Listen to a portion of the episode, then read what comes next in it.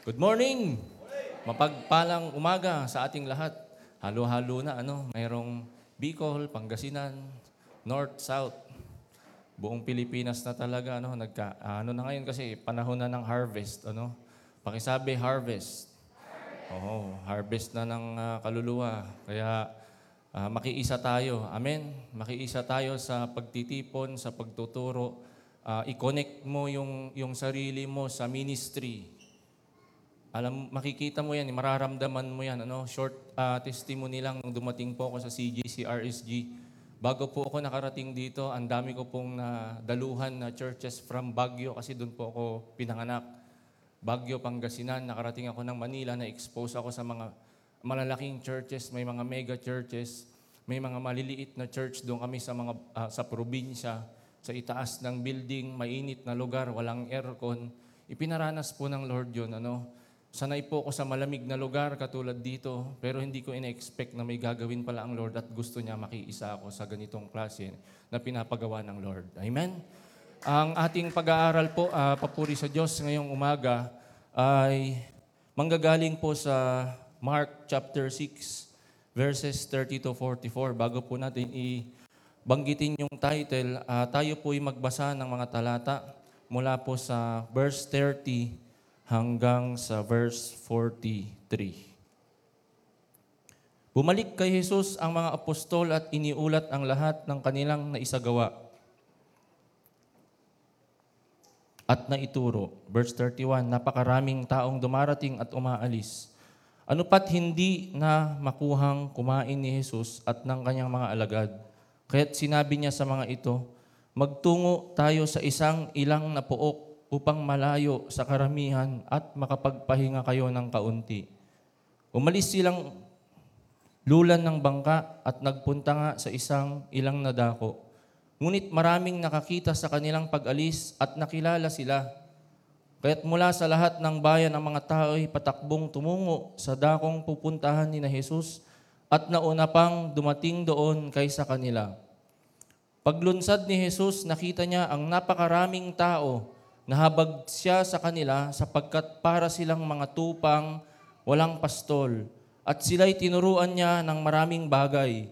Nang dapit hapon na lumapit sa kanya ang mga alagad at ang sabi, ilang ang pook na ito at malapit nang lumubog ang araw. Payaunin na po ninyo ang, ang mga tao sa mga karatig-dayon at bayan upang makabili ng pagkain. Verse thirty-seven, ngunit sinabi niya, kayo ang magbigay sa kanila ng makakain. Bibili po ba kami ng halagang dalawang daang dinaryong tinapay upang ipakain sa kanila? Tanong ng mga alagad. Ilan ba ang dala ninyong tinapay? Tingnan nga ninyo, wika niya. Pagkatapos, tingnan ay kanilang sinabi, lilima po at dalawang isda. Iniutos ni Jesus na ang lahat ay maupo ng pulupulutong sa damuhan. Kaya't naupo sila ng manda-mandaan at lima-limampu.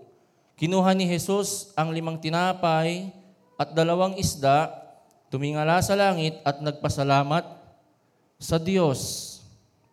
Pinagpira-pirason niya ang mga tinapay at ibinigay sa mga alagad upang ipamahagi sa mga tao.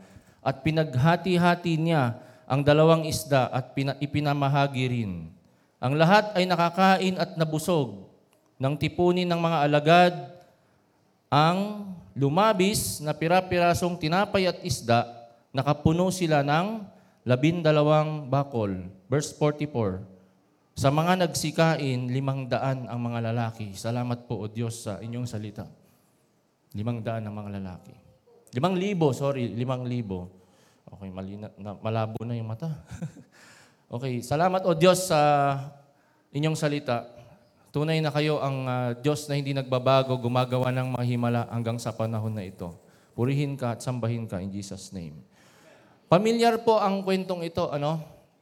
Para sa ating mga matatagal ng Christian o mga dati, mga baguhan lang. Naalala ko kapag ka pumupunta ako sa handaan, kahit hindi pa ako Christian, no, narinig ko na ito dun sa aking teacher. Nag-invite siya sa uh, blessing ng kanilang tahanan.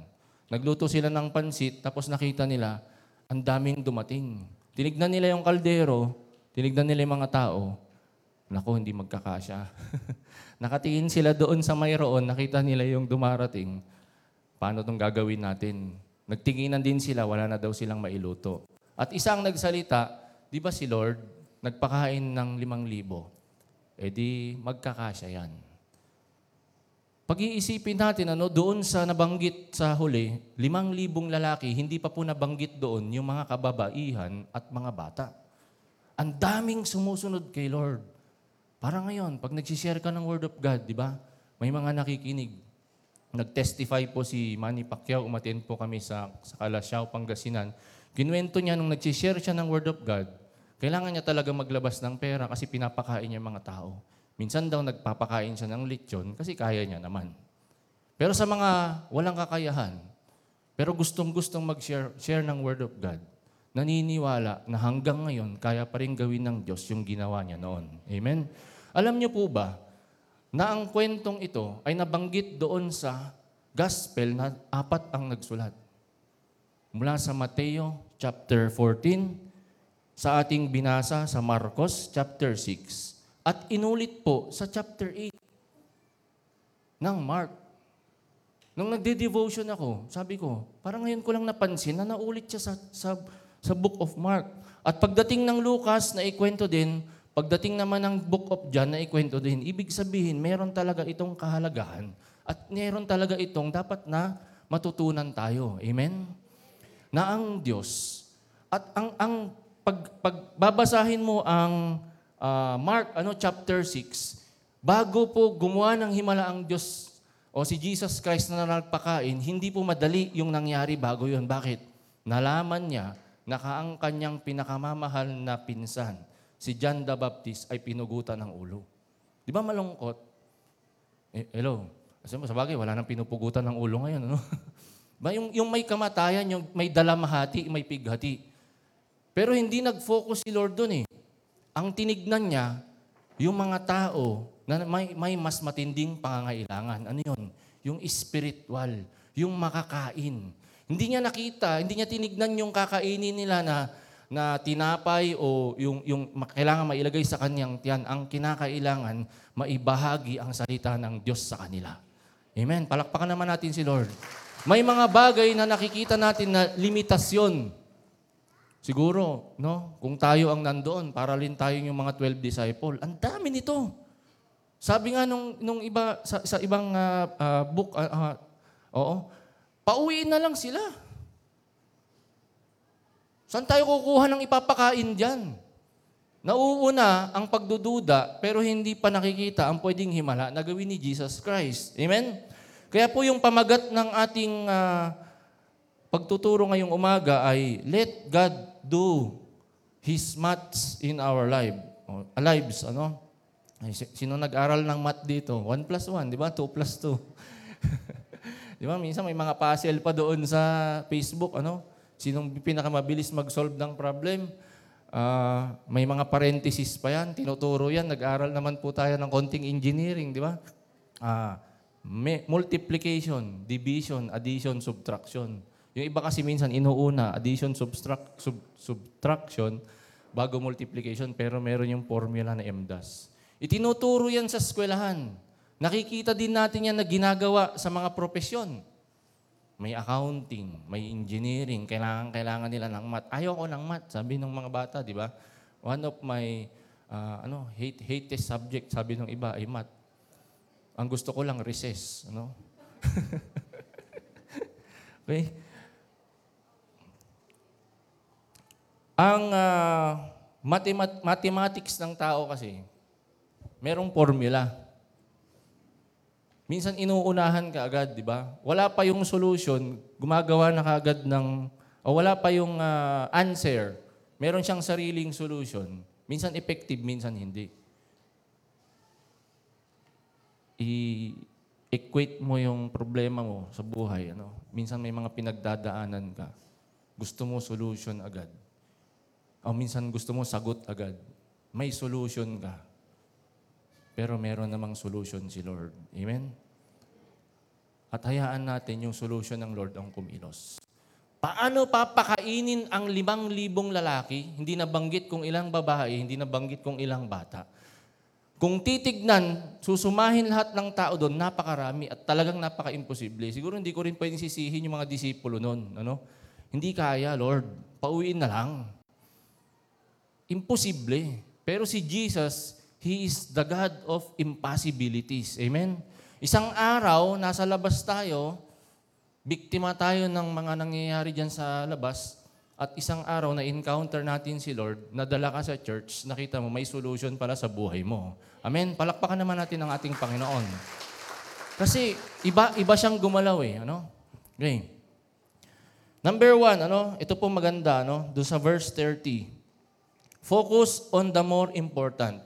Kapag tinignan ng Lord yung nangyari sa kanyang pinsan, pag nag-dwell siya doon sa problema, kahit nakaharap na ang mga tao, ano, hindi mangyayari yung himala na, na, na sumunod doon sa mga sumunod na talata. Ano, unawaan po natin? Naku po, namatay ang aking pinsan. Ay, ang lungkot naman ng buhay. May problema ka ba? Bukas ka na lang bumalik. Kasi meron akong problema ngayon. Na, nakaka-relate tayo. May mga taong mas mabibigat o may problema ngayon. Kami nga mag-asawa, ano, minsan alas dose ng, ng gabi, kasarapan ng tulog.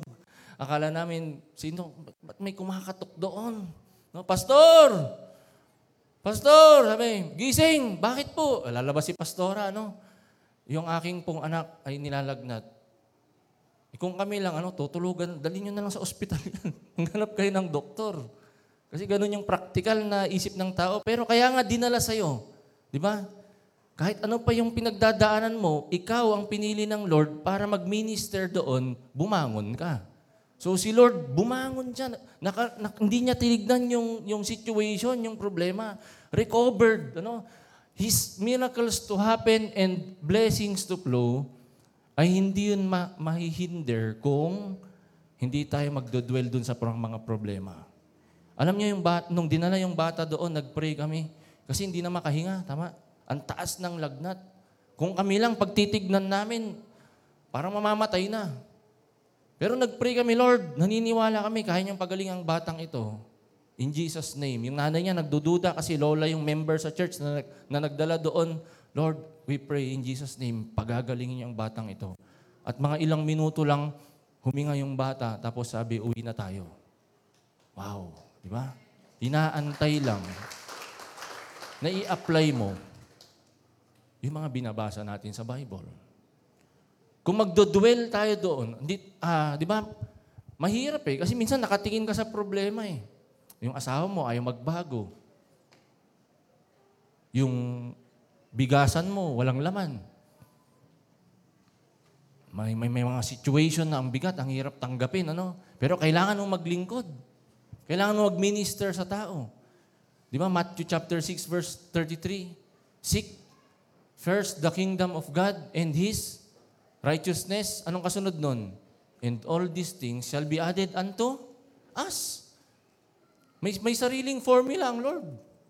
Hindi hindi yung formula mo, yung tsaka na lang ako uh, mag, mag-a-attend ng church, tsaka na lang ako mag, uh, mag-guide uh, o mag-teacher, mag-staff o anuman yung pwedeng ministry sa church kapag ka na-solve yung problem ko. Bago po ako dumating ng C J C, si Pastor Efren, yung second pastor na nagsabi sa akin, kasi may pinagdadaanan din ako noon. Hindi ko na ikukwento, no? Maabutin tayo ng alauna. Ang sabi ni Pastor F, na narinig ko na rin sa pastor dati sa, sa Baguio, sabi niya, maglingkod ka. Hayaan mo ang Diyos na ayusin ang problema mo. Magugulat ka pag naglingkod ka, unti-unti, maayos yan. Second time na narinig ko, sabi ko, Lord, salamat, confirmation. Sige po, maglilingkod ako. To make the story short, mula twenty twelve na umattend po ako sa C J S, hanggang sa ngayon, hindi po kami pinagkukulang ng Diyos. Kasi may sarili siyang mat. Sabi ko, ang dami kong utang. Doon ako nakatingin sa problema. Atraso ko sa mga magulang ko.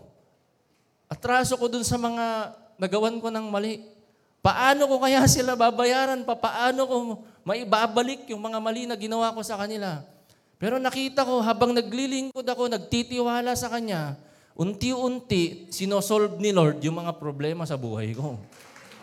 Eh, may, may, may mga ganong impossibilities na pag pag titignan mo, Lord, paano nangyari yun? Pag binabalikan ko nga, eh, paano ako nakarecover doon?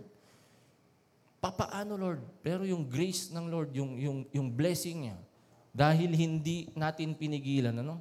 Ipagkatiwala ninyo sa Kanya ang inyong mga alalahanin sa buhay sapagkat Siya ay nagmamalasakit. Nakita ng Lord yung mga tao at kailangan-kailangan nila ng tulong para daw silang mga tupang walang pastol. Ganyan po yung mga tao sa labas. Kung ano-anong pinapasok, minsan illegal na para lang masolve yung mga problema nila sa buhay. Ang kailangan natin, ma-reach out sila. So huwag ka mag-focus sa problema mo. Tignan mo kung sino yung pwede mong mailapit para si Lord, masolve niya din yung problema nila. Idadami pa kayong masosolve ang problema. Amen? Amen? Okay, number two. Surrender what we have to God. Sa verse thirty-eight and forty-one yan. Ano? Ibigay mo lang kay Lord. Let Him perform, not us. Hindi tayo. Kung ano kasi minsan yung mayroon sa atin, tayo yung gumagawa ng paraan para ito na lang ibibigay ko ba ito? Isusupport ko ba ito? Kailangan ito ng pamilya ko. Kailangan ito ng anak ko. Pero kailangan din ng mga tao yan. Every time na may mag, magbibigay ng pledge sa Pangasinan, kami mag-asawa, nag-uusap na kami. Bagamat may pangangailangan kami, kaya lang nakikita din namin yung pangangailangan ng mga tao doon. Minsan, o oh, sa seven years, ano, praise God pala, mag-a-anniversary na tayo sa, sa April three, seven years. Ganon kabuti ang Diyos. Mula nang nag-retire ako dito sa Toyota Calamba na sumasahod ng forty to fifty thousand a month, yun yung mat ng mundo na iniwan natin. Pero ngayon, nasusustain at naibibigay ng Lord yung pangangailangan namin. Inuuna namin kung ano yung mas maitutulong namin sa lugar na yun. Sa Diyos ang papuri. Ano? Unti-unting nakikita talaga namin yung glory ng Lord. Gumagalaw siya. Nakikita namin yung multiplication niya. Ito, ito uh, purihin ng Diyos. Itong mga delegates na ito, hindi sila ganun kadami. Pero nung dumating kami sa lugar na yon, alam niyo yung swamp na parang walang pag-asa tuwing baha ang lungkot ng mga tao. Pero ngayon, ano, purihin ng Diyos, ang um, nagiging maayos ang buhay nila. Yung church na tinayuan doon, na dating tapunan ng basura, ngayon, mas maayos na. Yung bahay na nagbukas ng gawain na yon, si Nanay Sally, yung nanay ni Pastor Randy, hindi na sila nakatira doon ngayon. Bakit? Dinala sila ng Lord sa isang subdivision. Yung church na yun, halos kami na lang mag-asawa ang nakatira. Nakita ng pamilya na yun na pag inuna yung pangangailangan ng church o ng mga taong kailangang ilapit kay Lord, si Lord din ang nagbe-bless sa kanila. Yung bumili ng bahay sa subdivision, panganay niya. Tapos bumili yung isang anak niya na naman ng isang bahay. Dalawa na, wala na nga halos nakatira doon. Bakit? Kasi hinayaan nila si Lord yung mag-solve. Gagawin na lang buong church. Amen. First and second floor. I- ibigay mo lang kay Lord. Sa Book of John, doon, doon lang bilanggit na yung bata nagdala ng na, uh, nakita ni ano ni Andres eh. Dinala niya kay Lord yung bata. Lord, may bata dito, may dala-dalang tinapay. Yung isa si Felipe sa Book of John, ano sabi niya? Walang walang solusyon. Nauna yung pagdududa, nauna yung pag-aalangan, di ba? Pero si Andres, nakita niya yung, yung pwedeng gawin na solusyon ng Lord. Teka, si Lord dito eh. Kilala niya kasi si Jesus eh. Kayo, kilala ninyo. Hello? Amen? Pag kilala mo si Lord, alam mo na kaya, kaya niyang gumawa ng mga miracles sa buhay mo. Amen? Hindi mo dapat susukuan. Si Felipe sumuko, pero si Andres hindi sumuko. Halika dito, dalhin kita doon. Ilalapit kita kay Jesus. Yang dala-dala mo na yan, pararamihin niya yan. See? Ganun ang mathematics ni Jesus Christ. Wala bang palakpak kay Lord? Ang sabi po ng mga Bible scholar, yung batang iyon, si John Mark, yung sumulat ng Book of Mark. Grabe, ano? Wala siya sa twelve disciples, pero isa siya sa mga nagsulat ng book ng Bible. At isang araw, dala-dala niya yung baon niya. Nasa lunchbox, ano? O karton, ano man yun. Nakita niya si Lord, nakita niya yung himala na ginawa ng Lord. Kaya mula noon, hindi na rin siya tumigil. Kasama siya, nag-propagate ng gospel. Kita mo? Sa kanya na lang yun eh. Kakainin niya na lang yun. Katulad din nung byuda, di ba, sa Book of Kings, na kung yung, yung, yung kakainin nilang ng anak niya, pagkatapos nun, eh, hinihingi pa ni Elias, ibigay mo na. Pero ano sabi, sabi ni, ng babae, pagkatapos namin kumain, mamamatay na kami. Pero ibinigay niya pa rin. Anong kapalit? Grabe ang ginawa ng Lord na miracle sa kanya. Amen? Ibigay mo kasi. Sabihin mo sa katabi mo, ibigay mo. I-surrender mo kasi. Maraming tao, ano, para bang may sarili kasi silang solution eh. Ayoko. Ba't ko ibibigay? Eh, kailangan ko ito eh. Yung palang inaantay no, ng Lord na ibigay mo na yun, maaring buhay mo, maaring talento mo. Si Moses, anong natira kay Moses? Alam niyo yung kwento niya? Bago siya nagdala ng mga dalawang milyong tao, palabas ng Egypt, ano yung dala-dala niya? Tungkod. Pero binitawan niya yun sa Lord. At naging ahas yun, di ba? Tinutok niya yun sa dagat, anong nangyari? Nahati. Si David, anong meron kay David? Limang pirasong maliliit na bato. Pero yung isang bato doon, nakapagpatumba ng higante. Ibang klase talaga magmat si Lord, ano? Amen? Ganon katindi ang ating Diyos na sinasamba. Praise God. And number three, expect the multiplication to happen. Asahan mo, may gagawin ng Lord na matinding himala. Pero dapat matuto kang mag-focus, matuto kang mag-surrender. Marami kasi gusto multiplication agad eh. Totoo kaya si Jesus? Diba? Bakit wala pa rin pagbabago sa buhay ko? Antayin mo. Ayusin mo muna yung relationship mo sa Kanya. I-connect mo muna yung sarili mo sa Kanyang salita. Maglingkod ka. I-offer mo. Di ba may kantang, Lord, I offer my life to you. Everything I've been through. I give it for your, glo- use it for your glory. O pa, paano magagamit yan? Hindi mo nga ma-surrender eh. Huwag mong unahin yung pangangailangan mo. Unahin mo yung pangangailangan ng church. Pangangailangan ng body. Makikita mo, gagalaw, gagalaw ang Lord. Amen? So bago daw mat makuha yung multiplication, bago matanggap yung multiplication, ano yung una? Ano yung una? Focus. Focus dun sa ino-offer ng Lord. Huwag dun sa mga problems natin. Number two, matuto tayong mag-surrender. And number three, mawi-witness mo na lang kung ano ang ginagawa at gagawin ng Diyos sa buhay natin. Sino yung nakakakita na ng miracles na ginagawa ng Diyos sa buhay niya ngayon? Amen? Alam niyo, nung unang-una kong tinanggap si Jesus Christ, around eighteen years old, hindi ko kaagad, hindi ako nag-respond. Kasi takot ako sa nanay ko. Mama's boy kasi ako, no? Naka, nakatali ako sa religion. So, nagpatuloy lang ako. At the age of thirty-two, may nag-share ulit ng Word of God sa akin dahil sa bigat ng buhay, tsaka ko lang sinuko talaga yung buhay ko kay Lord. Noong nag Nag, naging Christian po tayo, sa aming buong pamilya, wala pa talagang believer. Apat kami magkakapatid, plus yung magulang, mga magulang ko. Isang araw, na-invite ko ang aking ama. Tumanggap siya kay Lord. Si Pastor Efren po ang nag-share ng word sa kanya. Sabi ko, Lord, ganun ba katagal? Sabi ko, parang ilang taon pa ba bago ang buong pamilya namin ay maliligtas. Doon ako nakatingin sa, bakit parang ang tagal? Diba? Doon ako nakatingin sa sa solution ko eh. Hindi doon sa solution ng Lord. Isang araw na naman, yung kuya ko, yung panganay namin, nagkaroon ng mabigat na problema, walang makausap, chinat ako. Yung kuya ko na yun, noon, nag-aaway kami, nagboboksingan kami. Hindi ko alam kung papaano ko siya maaabot, ano, pero nagkaroon ng, ng senaryo sa buhay niya na hindi niya kaya at naalala niya yung kapatid niya pala, pastor. At nag-chat siya, sabi niya, Ron, anong gagawin ko? Sabi ko, tanggapin mo si Lord. Dalawa na. Ilan na lang ang natitira? Meron pang tatlo? Apat? Kasama ako dun eh. Tatlo na kami. Di ba? Dinadagdag. Kita na, nakikita natin, huwag mong madaliin.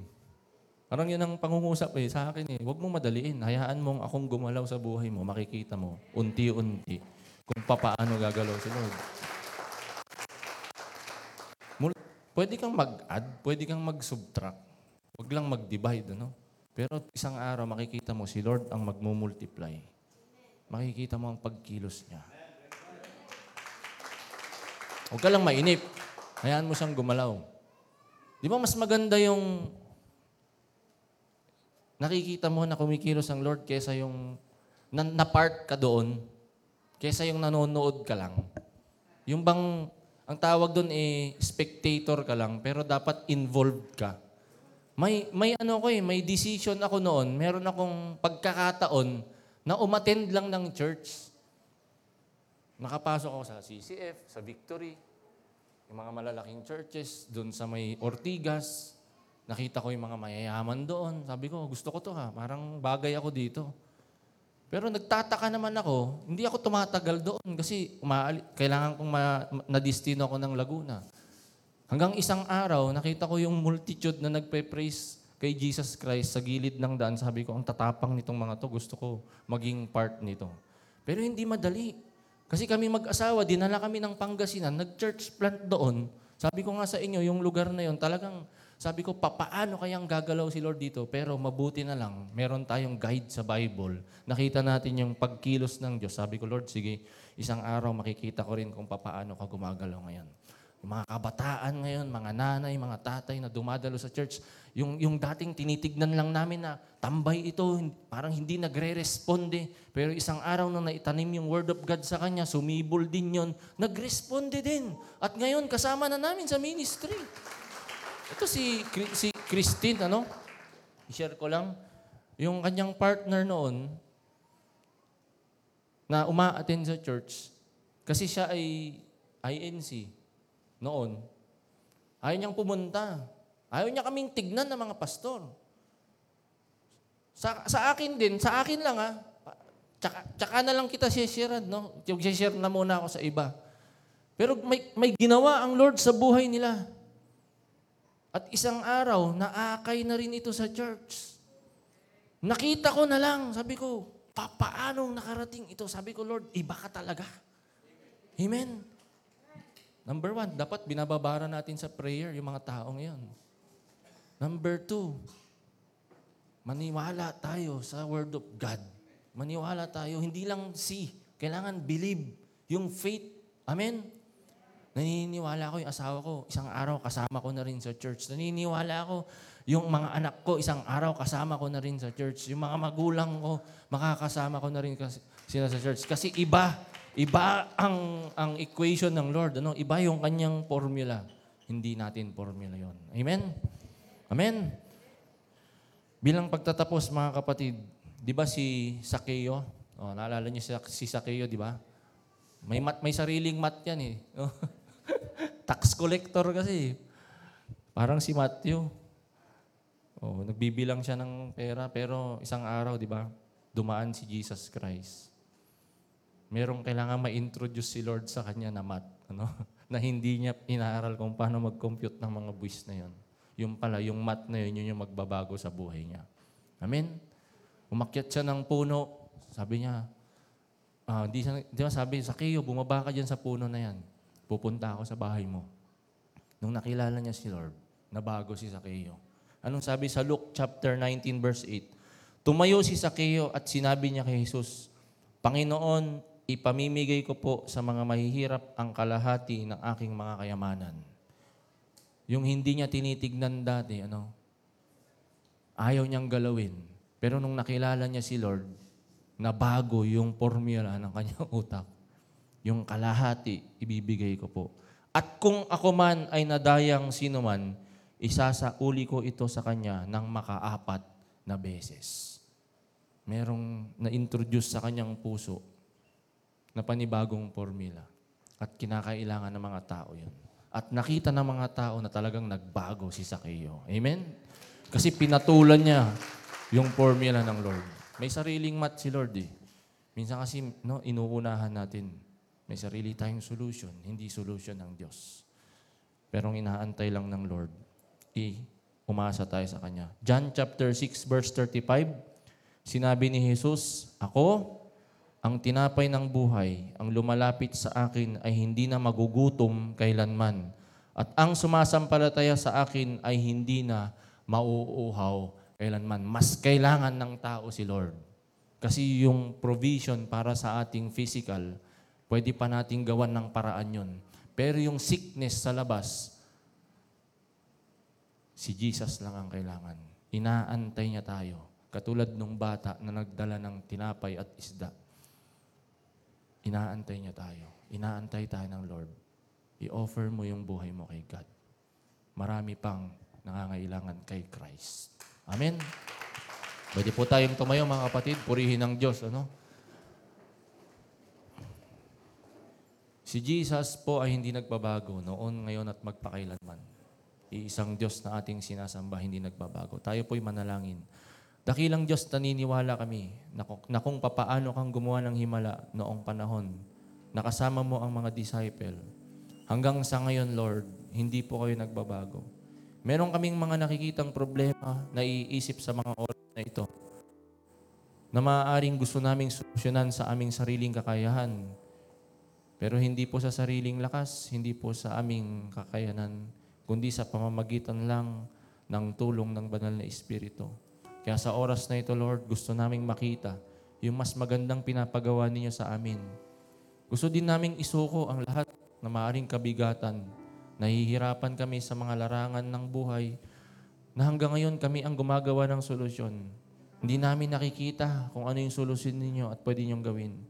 Minsan pinapangunahan ka namin, Lord, patawarin niyo po nawa kami. Minsan nakikita namin na pag kami ang gumalaw, nasasatisfy kami, pero may kulang pa rin. Nawa ngayong umaga, matuto po kaming isuko iyon sa inyo.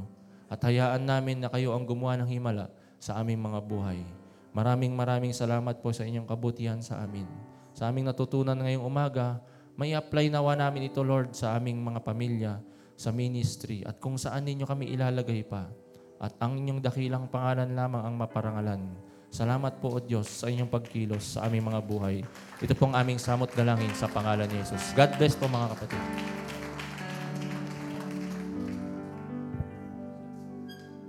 Praise God, dating uh, Baguio, Baguio University professor, no? Dating supervisor ng Toyota, ngayon ay pastor ng Panginoon. Praise God.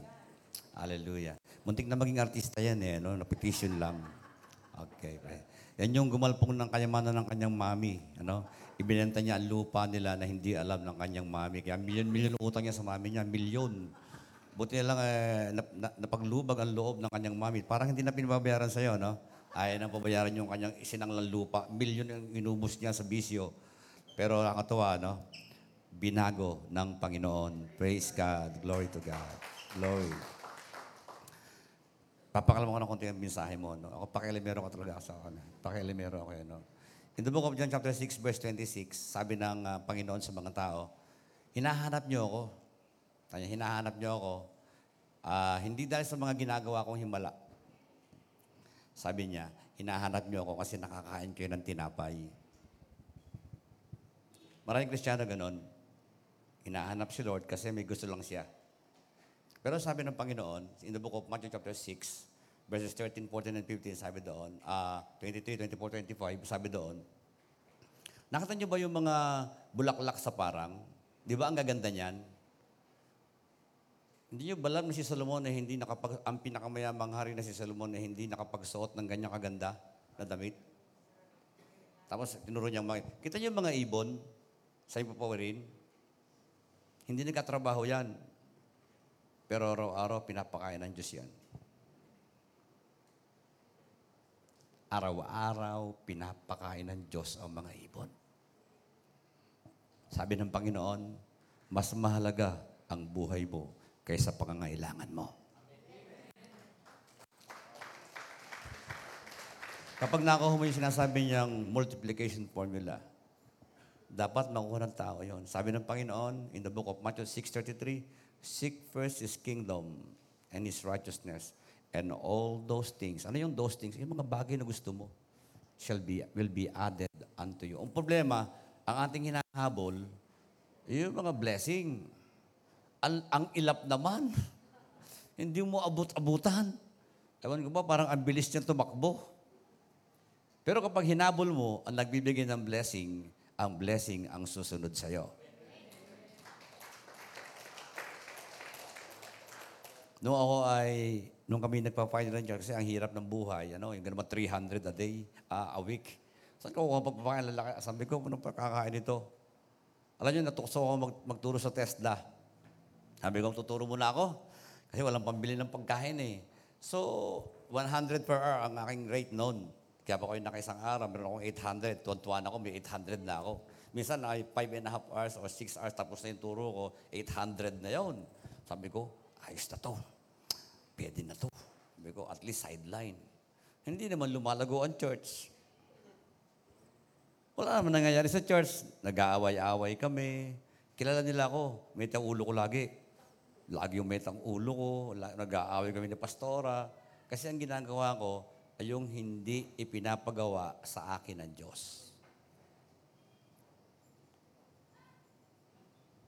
Ay noong matutuhan kong gawin ang ipinapagawa ng Panginoon, biglang dumami ang church. Yung hinangatakutan ko na, kasi nga, noong una, yung bahay ko, hindi ko mapakisamihan. Pag pumunta ka sa bahay namin, nalalaglag na mga unos. Sabi ko, paano ko mapakis ang bahay namin? Na, lahat. Pero sa bahay namin, lahat ng kapatirang tumira doon ay nagkaasawa. kahit kahit sira-sira yung palu, kahit sira-sira ang kisame, walang kisame, ha? Alam nyo, nung bumagyo yun, hapon, nung bumagyo yun, sabi ko sa'yo, tina... Binubuhat yung ano, binubuhat yung bubong. Sabi ko, sabi niya yan, oo, ang bubong malilipad na. Sabi ko, eh, tinali ko yan. Pagkatali ko, itinali ko dun sa, sa grill. Sabi ko, hila-hila namin mag-anak pa baba kasi lilipa rin na eh. Ang hindi ko alam pa paano kukuha ng pambili ng bubong nito. Pero alam nyo ngayon, dalawa na ang bahay ko. Nag-multiply na po. Bahay ko, may bahay ako sa Ponte Verde. Hindi ko, ganda ng bahay na yon. At ang mga anak ko, pawari ko, magkakabahay sila bago silang magkaasawa. Kaya yan, no?